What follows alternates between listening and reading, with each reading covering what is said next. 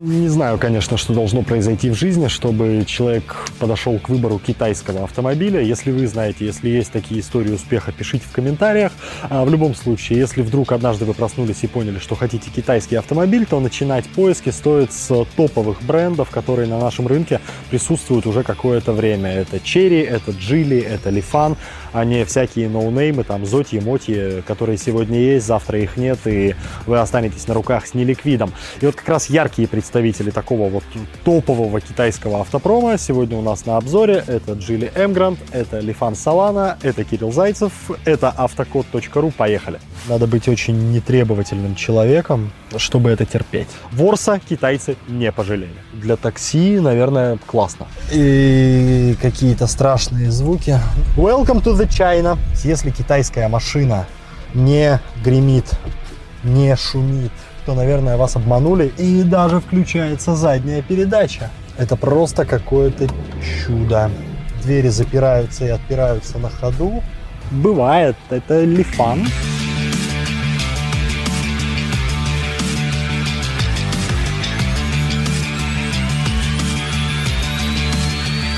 Ценник на вторичке на Emgrand больше, чем на Alifan Solana, в среднем на 80-90 тысяч, главным образом потому, что машина крупнее, на добрый дециметр, и меня это немножко удивило, такая ценовая разница, потому что, когда читаешь отзывы, э, нареканий к Лифанам у хозяев гораздо меньше, чем э, у хозяев Emgrand к своей машине. Самое главное нарекание, самое часто встречающееся, э, буквально в первых строках, это, конечно, кузов. Э, рыжики, э, гниль э, появляются достаточно рано от сколов, от агрессивной среды. А, некоторые дилеры в отдельном порядке делали оцинковку перед продажей, такая предпродажная подготовка. Кто-то из владельцев сразу ехал на оцинковку кузова, ну а те, кто не поехали, потом сталкиваются с ржавчиной уже буквально кто-то через а, полтора-два месяца владения, судя по отзывам, замечал первые рыжики. Вот на это стоит обращать внимание, хотя Солана в этом плане тоже абсолютно не безгрешен. Э, те же места, арки, капот, э, задиры, сколы очень быстро покрываются ржавчиной. Э, и если такую машину смотреть э, более-менее новой, то, конечно, сразу гнать ее на антикор, а на вторичке искать менее гнилой вариант из-под человека, который этим делом озаботился сразу при покупке. Подвеска должна заботить владельца Джили в последнюю очередь. Ну и тут, в принципе, очень тяжело говорить о каких-то ходовых качествах автомобиля. На что стоит обратить внимание, это на шины с завода завода Geely Emgrand и не только комплектуются какими-то местными китайскими покрышками, а вот их сразу на помойку и менять на что-то более приличное, потому что вот здесь стоит какое-то гити, я не знаю, что это такое. Колеса держат вас за дорогу, это единственное, что связывает вас с дорогой, а, поэтому вот от такого китайского ноунейма лучше сразу избавиться и спокойно ездить хоть в дождь, хоть по хорошему асфальту. Это вопрос безопасности в первую очередь. Салона ветеран, салона старичок на нашем рынке, он уже 9 лет в разных вариациях, но это не вино, и с годами он лучше не становится. Более того, а, многие вещи не меняются, как было в 2010 году, так и сейчас. Ну, главным образом это касается качества кузовного железа, качества окраса, рыжики, задиры, сколы, это присуще вообще всем китайским автомобилям. Салана не избежал этой участи, ну и с годами ничего не изменилось, то есть э, машины первых лет выпуска подгнивали довольно быстро. Машины более поздние подгнивали. Ну вот можно посмотреть, а, сколько задиров и оценить э, качество окраски, толщину лакокраски. А, с этим вы неизбежно столкнетесь при выборе автомобиля на вторичке. Тут ключевой вопрос будет, где задиров и сколов меньше и какая машина меньше сгнила. Я никогда не встречал двух одинаковых китайских автомобилей, и даже одного семейства, одной марки, сошедших с одного конвейера. У них у всех есть душа, у них у всех свой характер, они все сделаны по-разному. Величина зазоров колеблется от машины к машине. А, и даже в рамках одной машины зазоры становятся то толще, то уже. Ну, это все, что надо знать э, о качестве сборки китайских автомобилей. Покупка автомобиля на вторичном рынке, особенно китайского автомобиля, это всегда риск и всегда лотерея. Можно наткнуться на очень проблемный экземпляр, как, например, вот этот Geely Emgrand 13 года выпуска. Продавец пишет, что в серьезных ДТП ДТП машина не была, но автокод.ру видит все и видит в частности то, что в серьезных авариях, возможно, машина и не была, а вот в несерьезных побывала в 2015, 2017, 2018 и 2019 годах. Два последних раза была сильно повреждена задняя часть автомобиля, согласно отчету. Кроме этого, на машину наложено ограничение ГИБДД, а это значит, что новый владелец не сможет поставить его на учет. Вполне возможно, что ограничения связаны с 47 штрафами за нарушение, которые владелец не оплачивает уже 4 года. В общем, рассматривать к покупке такой вариант не вариант. Смотрим Лифан Салана, пробиваем через автокод. Э, продавец утверждает, что машина в хорошем состоянии, куплена не в кредит, юридически чистая и с документами у нее полный порядок. Но вот автокод.ру так не считает. С апреля 2019 года на машину наложены ограничения ГИБДД. В общем, такие отчеты читаются буквально как криминальная хроника, так что очень внимательно выбирайте автомобиль, если вы покупатель, а если вы продавец, все равно сделайте отчет автокода, прикрепите его к своему объявлению. Доверие к такому объявлению у покупателя потенциального будет гораздо больше. Ссылки на описанные отчеты я оставлю в описании к этому ролику. Там же прикреплю ссылку на сервис автокод.ру. Ну и еще по мелочи, там есть кнопочка подписаться, колокольчик обязательно нажимайте, чтобы не пропустить наши новые обзоры.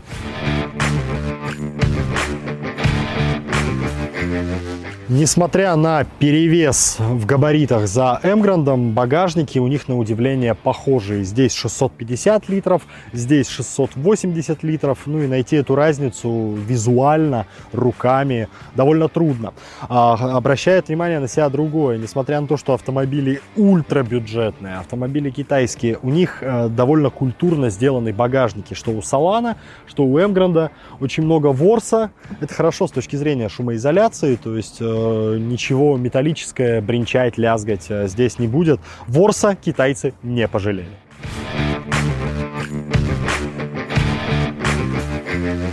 Качество сборки интерьера, конечно, повыше, чем снаружи, чем кузовные панели.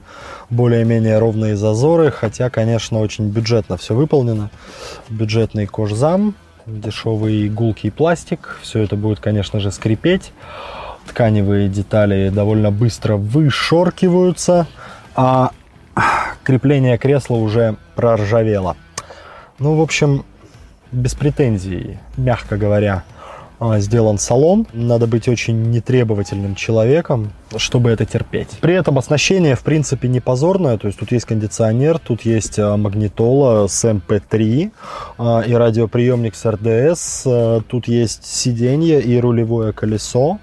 А, ну, в общем-то, жить можно. Но образчиком высокого стиля и вкуса салон Лифана Салана тоже не назвать. Так же, как Эмгрант, могу сказать, что качество сборки интерьера гораздо веселее и интереснее, чем то, что мы видим снаружи.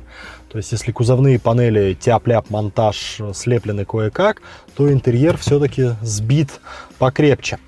А оснащение у Solano очень-очень простенькое, то есть из всех э, ништяков здесь CD MP3 магнитола с USB входом, кстати говоря, а, и кондиционер. Это, в общем-то, все зачатки luxury, которые есть.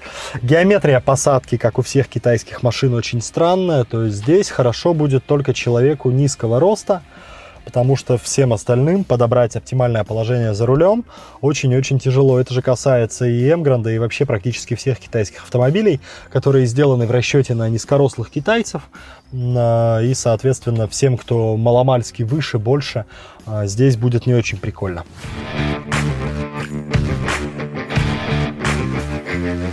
Считается, что главное и единственное достоинство Эмгранда это просторный задний ряд, их даже закупали в таксопарке. Ну и, в принципе, неплохой выбор, это прям реально достоинство. Диван здесь действительно большой, Колесная база у Эмгранда на 8 сантиметров больше, чем у Лифана Солана, поэтому для каких-то семейных перемещений э, эта машина, конечно, подходит лучше. Здесь нормально место для ног, у меня даже остается очень большой зазор, над головой абсолютно ничего не давит. Ну и, в принципе, диван по конфигурации, по геометрии посадки вполне естественный, вполне хороший и, ну, для такси, наверное, классно. Эмгранд на 8 сантиметров больше по колесной базе, но я бы не сказал, что Солана принципиально теснее. В принципе, здесь у меня тоже есть зазор по коленям. В принципе, вполне просторно по ширине, ну и над головой тоже места очень и очень много. А, если бы стоял выбор между этими двумя машинами, и вот было бы принципиально взять а, попросторнее что-то, ну, я даже не знаю, я бы вряд ли отказался от Салана, потому что а, очень-очень неплохо здесь сидеть. Геометрия посадки лучше, кстати, чем спереди. Пассажирам мне здесь гораздо комфортнее, чем с точки зрения водителя. Ну и, в принципе, для Б-класса, для своего размера, очень недурственный салон ну, в плане своих габаритов. Thank you. Линейки силовых агрегатов э, у многих китайцев, в общем-то, похожи и даже пересекаются. Это вариации на тему старых тойотовских моторов и моторов Mitsubishi. А здесь конкретно корнями движки 1.5 и 1.8 уходят э, куда-то в Тойоты лохматых 90-х э, нулевых годов. 1.5 и 1.8 цепные моторы. Цепь ходит, судя по отзывам, 150 тысяч километров и больше. Ну и ничего другого про эти двигатели, в принципе, сказать невозможно, кроме того, того, что со старшим мотором идет вариатор, вариатор бельгийский, младший мотор агрегатируется только с ручной коробкой передач. А, в отличие от Солана, здесь не было хотя бы проблем со сцеплением. А, у Солана, особенно ранних лет выпуска, сцепление постоянно подбуксовывало а, и, соответственно, выходило из строя раньше. Это было связано с конструктивным дефектом механической коробки передач. Вот за Эмграндом такого не замечено. Вариатор, если берем, ну, вариатор как вариатор, меняем ремень, а где-то после 140 тысяч регулярно меняем масло, и, в принципе, можно ездить и особо не заморачиваться. К разного рода мелочевке, когда имеем дело с китайскими машинами, надо быть готовыми. Эмгрант здесь абсолютно не исключение. А что-нибудь постоянно будет подсвистывать. Ну вот, например, на а, ремень генератора многие владельцы жалуются. По весне, после того, как сойдет вся а, вода, вся грязь, ремень начинает посвистывать. Ну, умельцы лечат силиконовыми смазками. Из более крупных, но крупных мелких неприятностей насос гидроусилителя руля на М-грандах 13-15 годов выпуска часто выходил из строя, но справедливости ради очень многие дилеры меняли по гарантии насос ГУРа, но этот момент обязательно проверьте перед покупкой, потому что деталь не очень дешевая, замена тоже не очень дешевая, э, и лучше бы это сделать либо по гарантии или за счет предыдущего владельца. Корнями своими Солана уходит в Короллу, в Короллу в 120 кузове, то есть довольно мохнатую, довольно старенькую, но все-таки Короллу. Другой вопрос, что очень мало что от нее осталось.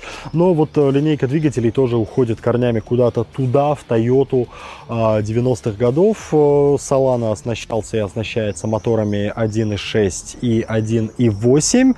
А, в принципе, линей, линейка двигателей совпадает с М-грандовской, с той разницей, что там 1.5, здесь 1.6, но по мощности, по крутящему моменту разницы, в принципе, а, никакой принципиальной. И так же, как и М-гранд, Солана оснащается вариатором опционально. Правда, почему-то только с младшим мотором 1.6, э, э, старший 1.8, 125 сил идет только в паре с ручкой.